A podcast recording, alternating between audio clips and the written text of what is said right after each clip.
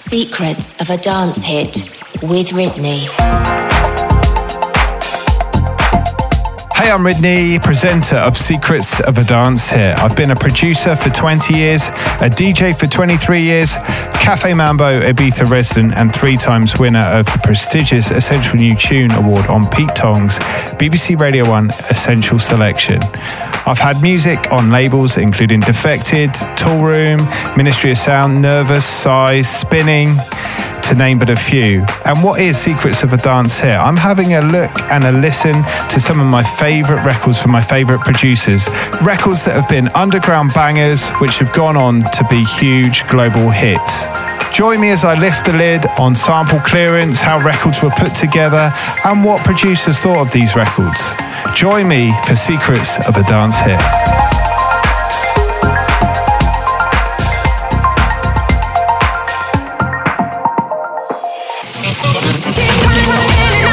Welcome, welcome. Another episode of the podcast. This one, the Brighton Music Conference build up. We are here this week in Brighton. Uh, if you're in the area, come and say hi. Uh, this week's guest, live and direct from Spain, someone whose career has spanned 20 years and had so many underground club hits and four crossover chart hits. We are talking, of course, of Aydin, known to his friends as ATFC. Secrets of a Dance Hit with Ridney. Mr. ATFC, live and direct from Spain. How are you, sir? I'm very good, thank you, Ridney. I'm very good, yeah. Although I'm actually sitting in a bit of a bomb site at the moment.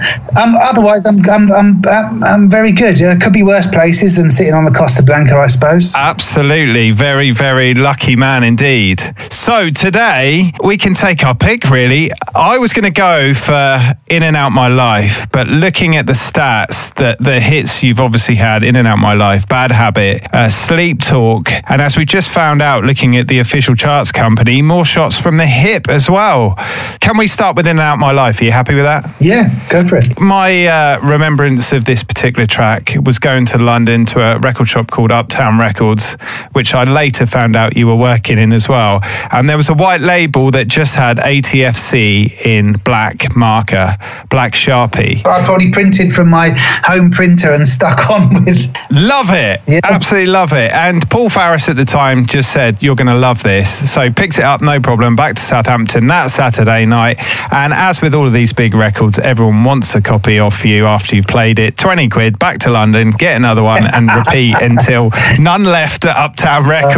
Oh, but again, from that, tuning into Radio 1 on a Friday night, and it was just so huge around sort of 99, 2000. Is that sort of the right time? Yeah, we got the essential new tune um, on Pete Tong, and I remember listening to that live and getting the tip off that it was going to be the case. And really, you know, just still working in the record shop and having, you know, um, made a couple of records previously and then taken the plunge to, to press up a few of my own record, which, of course, back then was a fairly massive financial investment. But I was in a good position, you know. I was in a lucky, the very, very lucky position to be behind a record shop uh, counter, so I could push this stuff. But after a while, we realised because a lot of the guys in the record shop would sell their own records for sure. Um, but there was a, there was a very t- there was a tipping point where we thought, you know, actually this record doesn't really need selling, and um, it, it's not just because I'm working here, as you've just explained. Um, you didn't even know I was working there. No, later found out that. Yeah, and we I, I sort of did ten thousand, and then I wow. got another order for another five thousand or something like this, and then and then I went on holiday to Mallorca with my girlfriend at the time, who's now my wife. I think I dropped in to see Defected, who were at the on the same street at the time, down in D'Arblay mm. Street, yeah. and um, they'd shown interest, and it just all kicked off in this bizarre sort of tornado of interest within about sort of two or three weeks, and then Pete Tong made it essential new tune, and before I knew it, I I had to stop printing them or pressing them, and um, that was it. The the uh, the lockdown was on, and they were fairly con- you know convinced it was going to be a hit and I had no idea how the, how it all happened because basically I'd,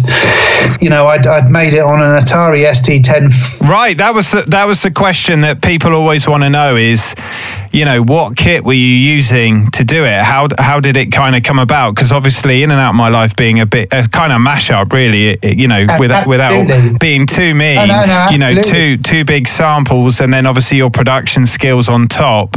Um, you know, how were you doing it? Um, it was really just. I, I used to listen to Fatboy Slim's new album. What was the name of the album? I can't remember. But whatever that album, what the uh, strings from Right Here, Right Now were on. Mm. And I used to walk to the record shop from over Waterloo Bridge from getting off at Waterloo and um, into Soho, and that string loop just nagged at me, and I thought, oh, this would be great if it was put to a four-four beat. Anyway, um, while this was while I was working at the shop, I had a tiny little small studio in my in my sort of sort of upstairs room, and um, was using an Atari ST 1040 and a DAT player and a couple of decks. Basically, that was it. It was literally just a, some beats, some very bare beats. We researched what who who Fatboy Slim sampled. The idea being to use it in a different way. But as it turned out, um, and he sampled a band called the James Gang, and those strings are from the very end of a James Gang record. And and we intended, well, I say we, it was just this this guy that uh, en- was engineering for me at the time because I wasn't good enough at engineering, but I was telling him what to do. But we wanted to use it in an in, um, an intelligent way, an individual way. But as it turned out, Norman Cook had used it so intelligently, so well, we couldn't figure out a better way to do it. So in the end, I just thought, you know what? I didn't actually intend to use it in the same way that he's done because he's layered those strings in such a way that you can't credit anyone else but him and the way he sampled that record. So I think that's the unfair thing then is you just think it's a straight lift and it's not. There's actually been quite a lot that's gone into If he, he hadn't put so much creativity into his, his his sampling of the James Gang, we could have gone to the James Gang and just licensed it off them. But actually yeah. the way he the way those melodies work of the strings um, is all down to him. So anyway, I, I, I ended up sampling it straight off um, his album off the Right Here Right Now, literally pressing play on the turntable with an old Adeva a cappella on Easy Street Records and getting it in time on the vinyl and recording it straight onto that. So it was it was a Atari ST 1040 playing the backing track and then her a cappella off a turntable. Wow, so proper DJ style then, as if you were doing it live. Yeah, live onto that. That was it.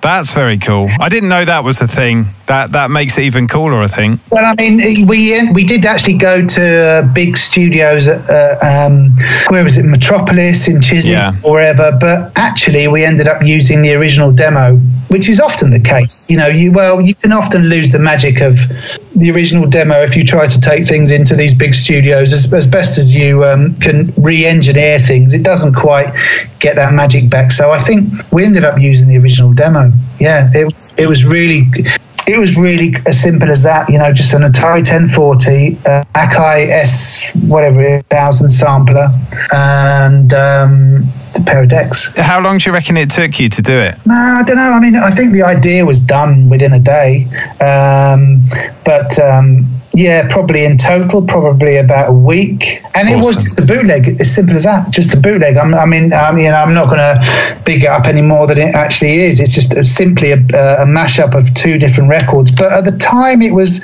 it was just. Um, I suppose mashups were kind of in their infancy to a certain extent, and um, and certainly a mashup between genres. So you're taking a Fatboy Slim record and then putting like an an early garage record over the top of it was, I suppose, quite individual. That's where it hit home. Yeah, and it had a really sort of distinctive house sound, which I, I suppose uh, what I want to say is it sounded very US. You know, it was if you have a nod to kind of Soulfuric and subliminal and all those. It fitted really well in those DJ sets. Yeah, and yet you had the uh, the UK, the kind of blue-eyed fan base of Fatboy Slim connecting with it with that string sample. Yeah, it just sort of um, connected a few dots together, I suppose. Yeah. So did you, in this early stage of like fifteen thousand that you'd pressed?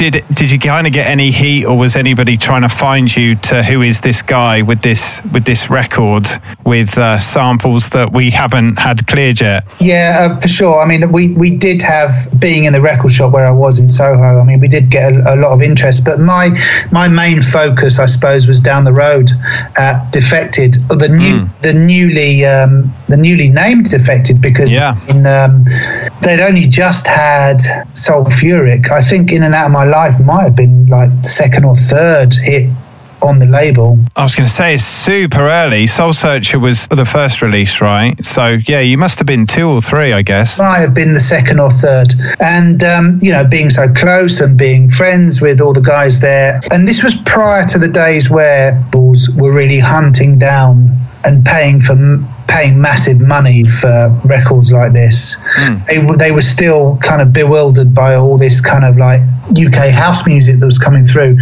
So people like Defected were our only port of call, and it was the only obvious port of call. So, um, and being like literally five doors down, uh, that was my first and only choice, and they, they they took it, and that was it. Fantastic. And it, and it was sorted out, I guess, all the samples quite quickly and then was able to go on and, and do its thing, so to speak. It was a strange day when I was working. Anyone that's been into Uptown Records will know that you have to go down some stairs, down Yeah. to the basement to to come to the house section because the R and B and and and uh, hip hop sections upstairs. And Yeah. one day, having sold about whatever fifteen thousand of these white labels, and I I might have just signed it to Defected anyway. These big legs came stomping down these metal stairs into the basement, and it turned out to be Adeva. She'd come all the No. Atlantic and said, "Where's this little guy who sampled my vocals? Where is he?" And she was she was playing the big disgruntled diva, but actually she was cool. I mean, she was just trying to wind me up. She was she was taking me outside, take me outside and, and stomp all over me. But um, as it happened, she was she was quite happy to be involved. She'd come across the Atlantic, and she'd heard that this little guy from Uptown Records had sampled their vocals, and um, we got on like a house on fire. She was. great. Amazing. I love that. I love the fact that she, she came and found you, wanted to know about it. Well, I had no idea. I, it was. It, I absolutely crapped myself, to be honest. I'll bet. I'll bet you were like, oh my God. Because she came down in these big six inches or whatever they are, came down the metal steps, and she goes, "Where's this guy from this tired white boy that sampled me?" You know, and I was like. You know, little did I know she'd already gone to see Defected, and who'd, who'd kind of calmed her down about me sampling her record, uh, uh, vocals. Yeah. That was all good. Were you surprised with, with the reaction and how well it did and, and the fact that it was just so huge on radio and, and, and a massive club record?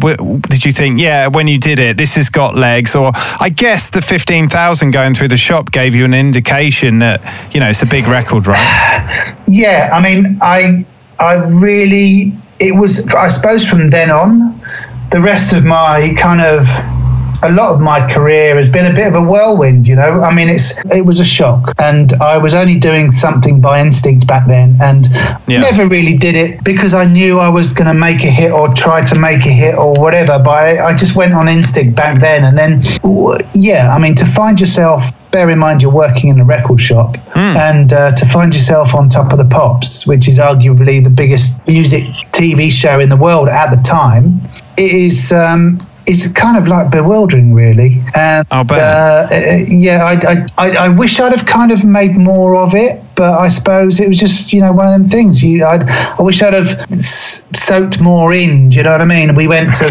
various places, whether it's the MTV Awards in Dublin. We had time there. We went to go and to, to the um, Pepsi chart show. We we did the, the top of the pops. We did various other PAs and this that and the other. And you just kind of go along with it as a as this young fresh fresh faced producer thinking, oh, well, Yeah, I'll do it. And um, you you try and blag it basically. You think, well, I'm on a blag. That's it.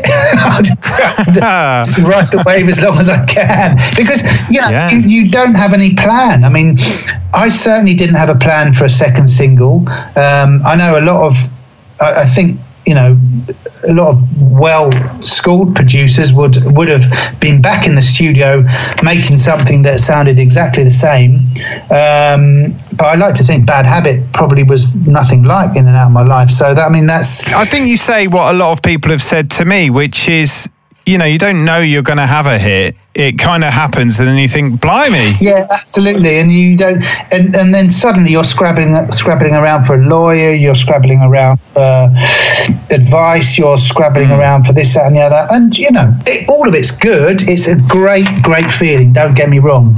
And I, I remember being in Mallorca with my mm. my wife, girlfriend at the time, but, but and, and we were just looking over this these figures, thinking, "But this is more money than we've ever thought of." Lies before, and suddenly we're being yeah. offered this for something that I made yeah. upstairs in the bedroom, and people are scrabbling. People are like, you know, calling us for it, and well, there was no question at the time. Like I say, it was always going to be Defected's record. Uh, but yeah, it was a it was mm. a hmm. mad time. It was a mad time, especially as you still work in the record shop. And I was, you know, I, I still wasn't con- convinced of my own production capability to be able to leave the record shop. So I wanted, uh, you know, it, it right. was okay. Well, this is this one done. Let's stay at the record shop and see what happens. Absolutely, I understand that for sure. The question that I feel that people are going to want to ask, and I'm going to ask it, is what kind of time frame between you sitting it in the studio and doing it and being on top of the pops? How quick was that? Well, I suppose it was probably, let's say, six months, finishing it in the studio. Then maybe a, a month turnaround on on pressing and stuff like that, and then getting out because, of course, I didn't want to hang about. I didn't want to. I don't want to sit on something. So you you I'd, I'd have made it. I'd have might it might be out available a month later, and then we were selling it. Okay, it might be that might be a bit quick, but it might be my eight to eight to twelve months, let's say. But just think, that's an unbelievably short time frame to say to you know if somebody had tapped you on the shoulder and said eight nine months time you'll be on the biggest music tv show in the uk at that time you'd be like yeah come on and this goes back to me explaining how sort of uh, bowled over you are by sort of things that are happening. And of course, I was well aware, of course, that I had to do a job in the record shop. And uh, that might seem a small thing, but, you know, when I was working in Uptown Records, there were guys that had records, big records, and, and we were aware that they might take time out, and we would moan about them and say, "Oh, come on, come on, you've got you still you're still being paid to work in record shop." I was well aware that I couldn't be on my phone every day, all day, because um, I still had a job to do. And um, so there was this this real sort of dilemma where you're getting pulled by this this big industry that that is dragging you out to talk to you or to sign things or to get deals done, and you still have to serve records to the public. And um, and that was a I do remember that being a bit of a, a pull actually because I I would constantly run down to, and apologise to Paul Farris, who was the manager, um, or whoever was covering for me at the time, thinking, oh sorry guys. Sorry i've just got to deal with this and deal with it but what can you do? Did that ultimately mean i mean i, I don't know when you when you left the shop but did, i'm i'm assuming that ultimately you had to say guys i'm ever so sorry. I can't do it anymore. Well no yeah i mean after bad habit which went it, it, it, arguably even crazier because even though it wasn't um, on paper as big a hit chart, UK chart wise, um, I think throughout the DJ co- community, mm. it was a bigger hit, and uh, for sure, I was getting dragged further away from the record shop, and yeah. it just wasn't fair to them. And you know, I was able to to start a life outside the record shop, and I, I, I, absolutely use it as a springboard for myself, and hopefully, um, you know, I did my time at the shop, and that was it. So yeah, it was after Bad Habit, yeah. So following on from In and Out, and it, it's been a huge success. Was there a, a tap from Defected to say, "Come on, we need something else, or did you feel, look, I want to get straight back in the studio, do some more stuff, and you know, was Bad Habit the next thing that you did, or was there other stuff and Bad Habit was the thing you preferred, or actually, if you listen to um, Soul Searcher to um, In and Out of My Life, they they wouldn't, I don't think, sound like they're from the same label. So I think that Defected was still finding their own feet, and um, certainly I was. So there, there was no sort of prerequisite to, to what I should deliver next. They, I mean, Simon particularly is just very good at sniffing out a hit. So Yes. he, got he got Soul Searcher first, maybe In and Out of My Life second or third or whatever. Um, no, there wasn't really the demand on me to come up with a In and Out of My Life part two, because I don't I don't think that they were particularly a label for In and Out of My Life Part One in the first place. It's just that Yeah. it happens. Um, it, it, it, was something that they dug, and uh, well, for, for sure, the Adeva vocal helped being an old school garage hit. But um, I don't, I, no, there was no, um, there was no real demands on me, and I don't remember feeling any. I was far too young and sort of naive at that point, I suppose, to really recognise the importance of trying to follow something up. I, I was Yeah. I was far too bowled over by the fact that I'd had a hit in the first place, and I, I was still very stunned by the whole affair. I I was just like, well, I'm just going to go back and make some more music, I suppose. yeah, yeah, Um, and had I been more experienced, I may never have made Bad Habit. You know, I might have tried to, to copy in and out of my life and um, either succeeded or failed, but I, I don't think I would have made Bad Habit. the thing I love about Bad Habit is it has even more of what comes to me as like a US feel at the time than In and Out. It's almost like the match between you and Defected was even more perfect for Bad Habit. Yeah. Oh, absolutely. I mean, you know, if I were to, even to this day, if I play my last record, it's Bad Habit, not in and out my life. Okay, that's interesting to know. I had that lined up as a question towards the end. That says it all, right? Yeah, no, and, and as a as a personal record of mine, it means a lot more to me than in and out of my life. It's it, it's got the whole thing for me, you know. The the I don't know what it is. I suppose it's just um, the synergy of of the sample and the vocal. Um, compared to you know of course in and out of my life is always going to be the one that you know gave me the springboard but um, bad habit was a record that was made after drinking two or three bottles of chardonnay um, at my studio and uh, really really going for it whereas um, in and out of my life was a bit more kind of like oh i think this is cool yeah yeah yeah. and then suddenly it all happened Yeah. Bad Habit was no, and I was I remember jamming to it on my own for ages. Am I right in saying that your kind of engineering and production techniques had moved forward because I really think that started to have your definitive sound of how you kind of put a record together, if you don't mind me saying. Absolutely, you you probably pinpointed it. That's probably part of why it means more to me because I 100% made it myself. Although in and out of my life, I kind of oversaw it, and but the some of the effects and stuff. A friend of mine, Neil from Fluid Ounce Productions, he was doing some of the effects on an MS-20 and and maybe a Moog or something like that. They, he, he was sort of indulging himself with some of the effects on the In and Out My Life record. By bad habit, I'd got to learn the kit entirely, well, enough to be able to make my own record. So there was no one else's input on that at all. Cool. So it, and that's the same studio setup. Well, no, I think by that time I might have just moved to a Mac. Early, early Logic, eMagic days. Mm, eMagic, yeah, I was going to say. And uh, the the Atari was Notator, wasn't it? Is that right? Or I was on Cubase on the Atari. oh, you're on Cubase. Okay, cool. Yeah, it might have been literally, if, I'm, if my memory's correct, it was just the time that um, I left the the Atari and went to a Mac, early Mac. Cool. It was early Logic, yeah. And I, I, I suppose that's the key. Yeah, I was I was able to do it 100% from scratch on my own. It's not to say I don't feel that I did in and out of my life on my own, but in terms of programming certain stuff, Yeah, you had full 100% creative control Yeah. on, on the output and how you wanted to process samples and, Yeah. and all that kind of stuff. Yeah, and, and just happy mistakes on Bad Habit. you know, happen for sure.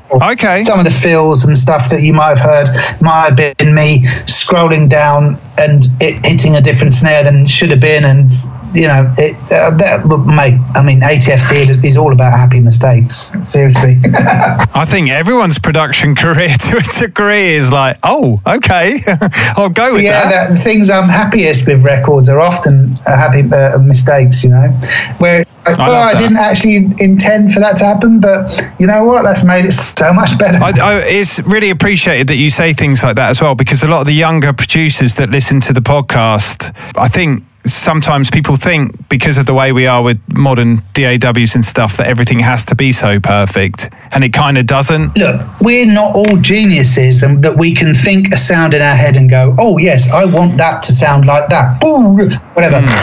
Uh, what we do know is when we hear something that we like, and I'm uh, I'm a big fan of just chucking anything into the mix and and uh, and waiting for something magic to happen that you would never expect, and then pressing stop. Of course, you know, go, Yeah. no, that's that's the thing. And I think Harry Romero has said something similar on one of his future um, what was his Vader Pro things where. You literally just put um, the Logic uh, chord trigger or something on the top of a channel, and that can throw up all sorts of magic. You know, I mean, it, it, Yeah. you just put a simple snare onto a onto a channel and then put the chord trigger on it and then it just it, it throws all sorts of ideas out and I think there's yeah I mean I'm, I'm a big fan of happy mistakes man I mean it's, it's um, yeah I'm, I'm Mr. Scroll I love it. Bad habit. Did it come together as quickly as In and Out My Life, or uh, was there more extended time because of the the top line and things like that, or did it all both records flow easily? Well, having had in and out my life and the, the financial gain that came from that, I built my own little studio up in the rooftop where um, above my mum in Kingston. And then we got Lisa Millett over, and I think she may have done the Labrats Music is My Way of Life just prior to that, or where we got the best of the London musicians in to record for that. And then I got her back in to do this record I was doing called Bad Habit because I'd gone around Simon Dunmore's house and started trawling through his records. And I'd already had the the horn loop from Chaka Khan. And I was just looking for an idea for the top line. Anyway, I came home with a few records from Simon's, and one of them was um, Jenny Burton, I um, Bad Habits. And I thought, well, okay, maybe Lisa can do this. So, and um, funnily enough, Lisa will say to this day, um, she wishes I'd never got her to revocal that because it was far too fast for her. It was either that or Sleep Talk. Anyway, Okay. Um, sh- yeah, we recorded Bad Habit, and uh, it was probably about the same time scale as In and Out My Life. Yeah, for sure. I mean, a couple of weeks, maybe max maximum. And uh, again, I went to Simon and said, you know, do you fancy this? I think he pretty much said on the spot, yeah. This and this was just before a Miami conference. Although it wasn't officially signed to Defected, they quickly pressed up a few uh, test pressings I was going to say, I do distinctly remember. I think it's just a black and white, um, isn't it? I'm pretty sure I've got one here knocking about. But yeah, they were just super limited for WMC. I'd completely forgotten that, and then you said it, and I went, "Yeah, I'm pretty sure I do remember it." what happened? We went to um, went to WMC. The place to go was the Magic Sessions with Louie Vega, Kenny Carpenter, Tony Humphries, and Kenny Dope, maybe, or someone else. But anyway, they they played it four times in a row.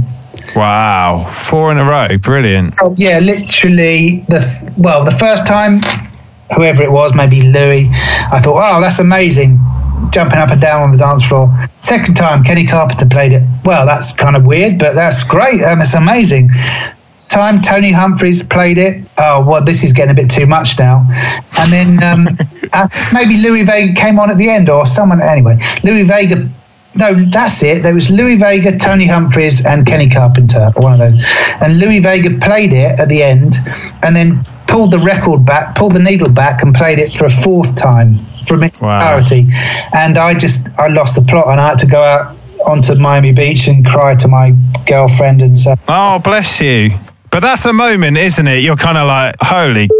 Yeah, because it was just like it become all too much of a.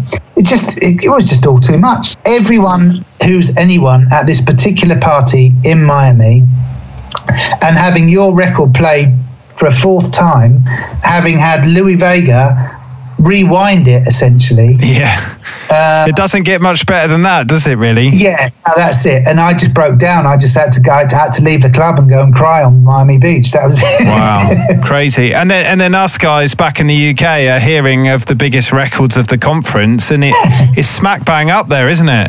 Yeah, well, immediately I got back and I was interviewed by Bob and Steve and. Um, uh, maybe um, Brandon and Alex, who were on Kiss, Kiss, Kiss FM at the time, and whoever, mm. whoever else. Um, and it was all about you know the biggest records in Miami, and, and for sure, Bad Habit was up there. When when when Miami Records made a difference, yes, know? yeah, very much so.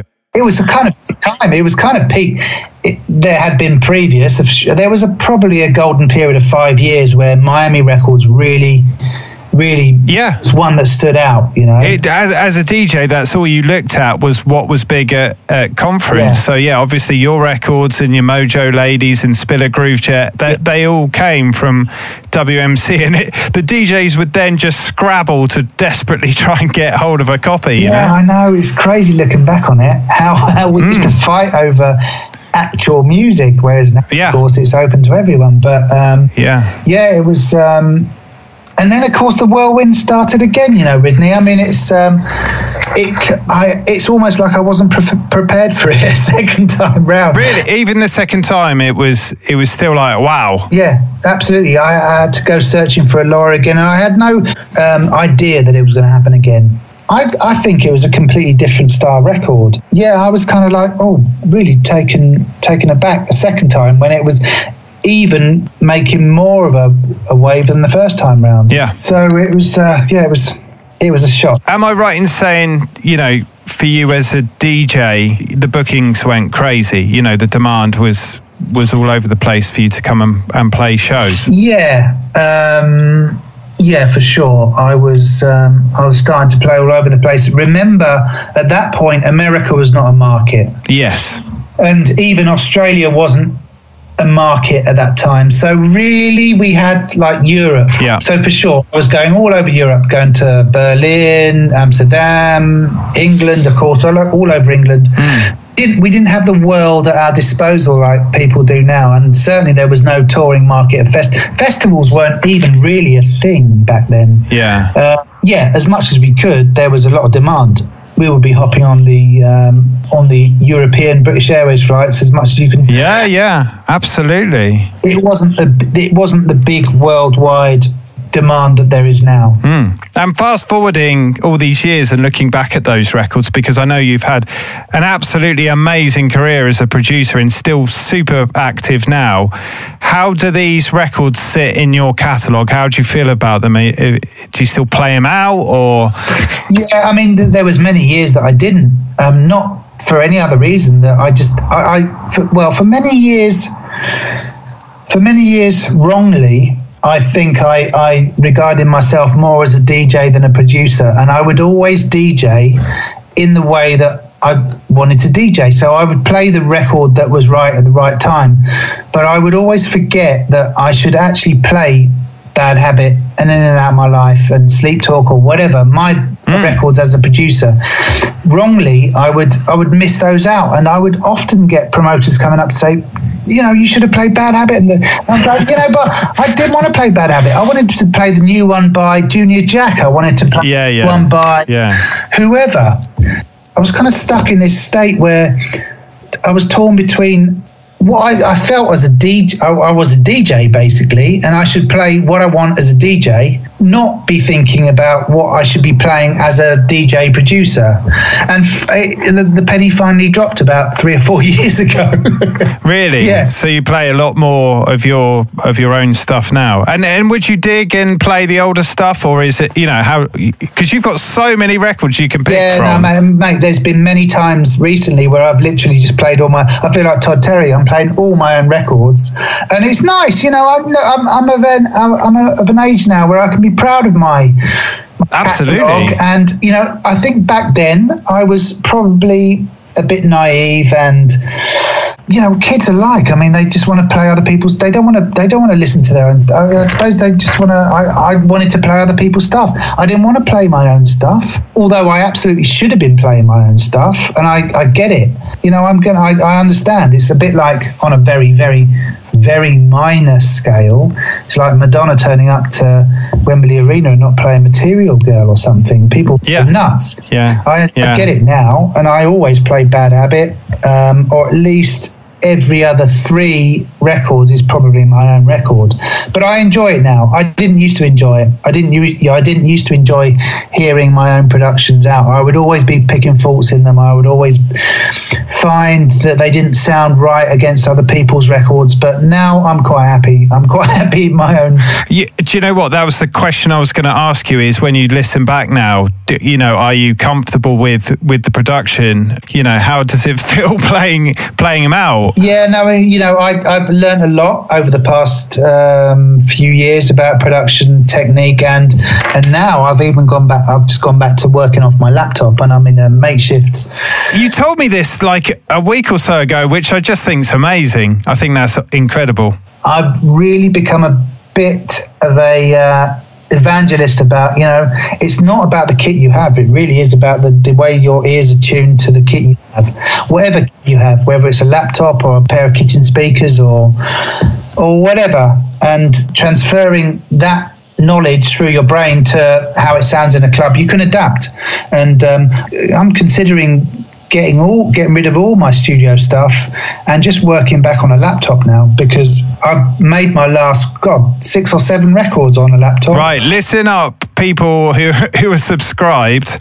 You know, you don't need all of the kit in the world. If you if you're very very good at, at, at what little you have, there's no reason why you can't come out with some with some great production. You know, I, I was I was toying with buying some fancy, you know, speakers and that, and hmm. very close. You know, I just turned around a couple of weeks ago and thought, well, I really don't. Maybe I just don't need them. Maybe I'm just doing it for, for the sake of it. I, I, I, I'm literally just making records off the fly on my laptop now, and it's all about Yeah. your ears. It's all about you have to have a good set of ears for sure, um, and to be able to A B stuff and you know make sure other people can test stuff for you and um, get other Yeah. people's opinions for sure. But um, yeah, no, I'm I'm uh, I'm going to be downscaling. I think. Do you mind me asking, like from one producer to another, do you think it makes it more fun again to just be rocking it off the laptop? And if you are traveling and you hear something and you've got an idea, you're not kind of restricted to a room with,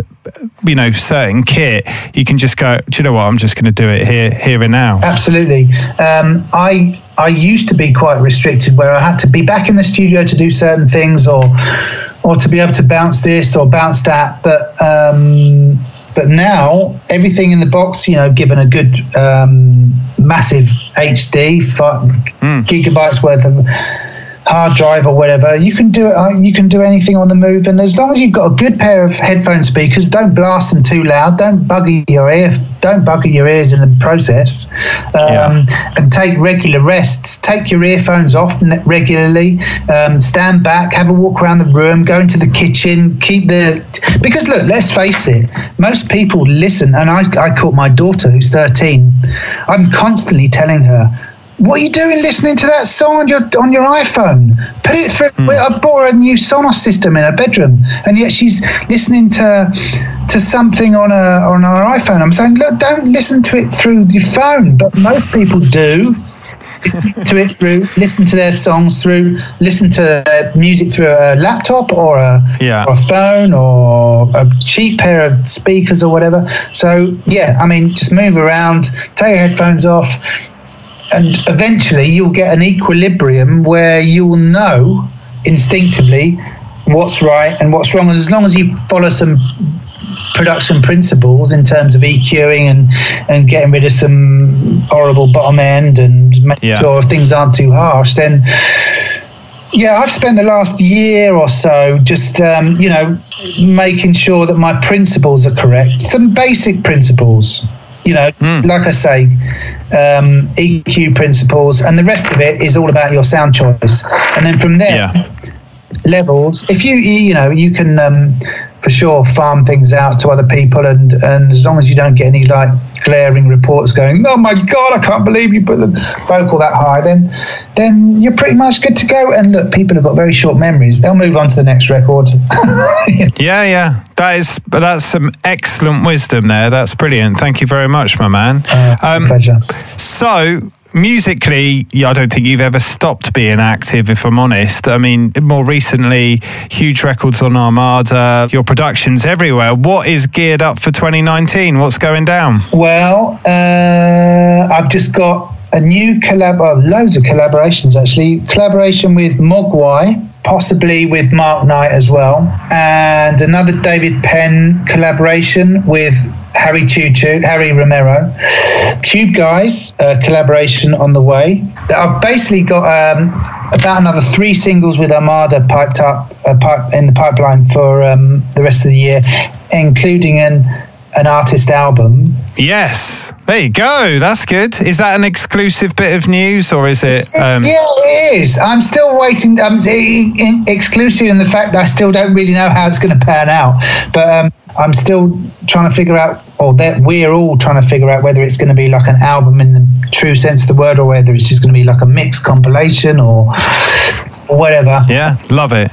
Love it. So, if people want to go and find you on the internet, what's your preferred place for them to go find you? I don't know. I suppose Spotify, isn't it? Yeah, you're the second person who said Spotify, and I tend to agree. Just go and listen. Yeah, you can get everything there, and um, I mean, you can go and see atfc.com, but I haven't updated that for a while. I should do really.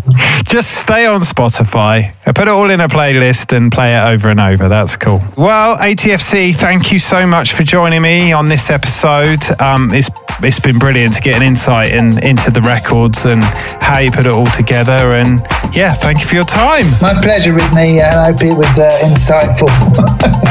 Secrets of a Dance Hit with Ridney. Huge thank you once again to Aydin for joining me live and direct from Spain. Don't forget, as I said at the top of the show, we are at Brighton Music Conference this week, uh, Wednesday to Friday. Uh, come say hi. Of course, don't forget to subscribe to the podcast if you're enjoying it. Leave us a review. Let us know what you think. As always, questions, suggestions, everything else. I am Paul at ridney.com on the email. Secrets of a Dance Hit has been presented by myself, Ridney, produced by Carl Hannigan, and we will be back in two weeks' time with another show and hopefully, hopefully, a whopper of a guest. Till then, see ya.